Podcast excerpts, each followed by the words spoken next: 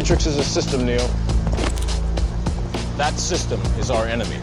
But when you're inside, you look around, what do you see? Businessmen, teachers, lawyers, carpenters, the very minds of the people we are trying to save. But until we do, these people are still a part of that system, and that makes them our enemy. You have to understand, most of these people are not ready to be unplugged. And many of them are so inert, so hopelessly dependent on the system, that they will fight to protect it. Were you listening to me, Neo? Or were you looking at the woman in the red dress? I was. Look again. Freeze it.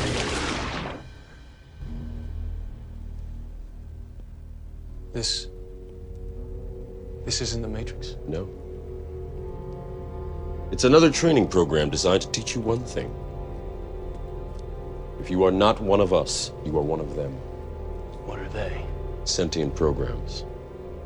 They can move in and out of any software still hardwired to their system. That means that anyone we haven't unplugged is potentially an agent. Inside the Matrix, they are everyone, and they are no one. We have survived by hiding from them, by running from them. But they are the gatekeepers. They are guarding all the doors, they are holding all the keys, which means that sooner or later, someone is going to have to fight them. Someone. I won't lie to you, Neo. Every single man or woman who has stood their ground, everyone who has fought an agent has died. But where they have failed, you will succeed. Why? I've seen an agent punch through a concrete wall. Men have emptied entire clips at them and hit nothing but air. Yet their strength and their speed are still based in a world that is built on rules. Because of that, they will never be as strong or as fast as you can be. What are you trying to tell me?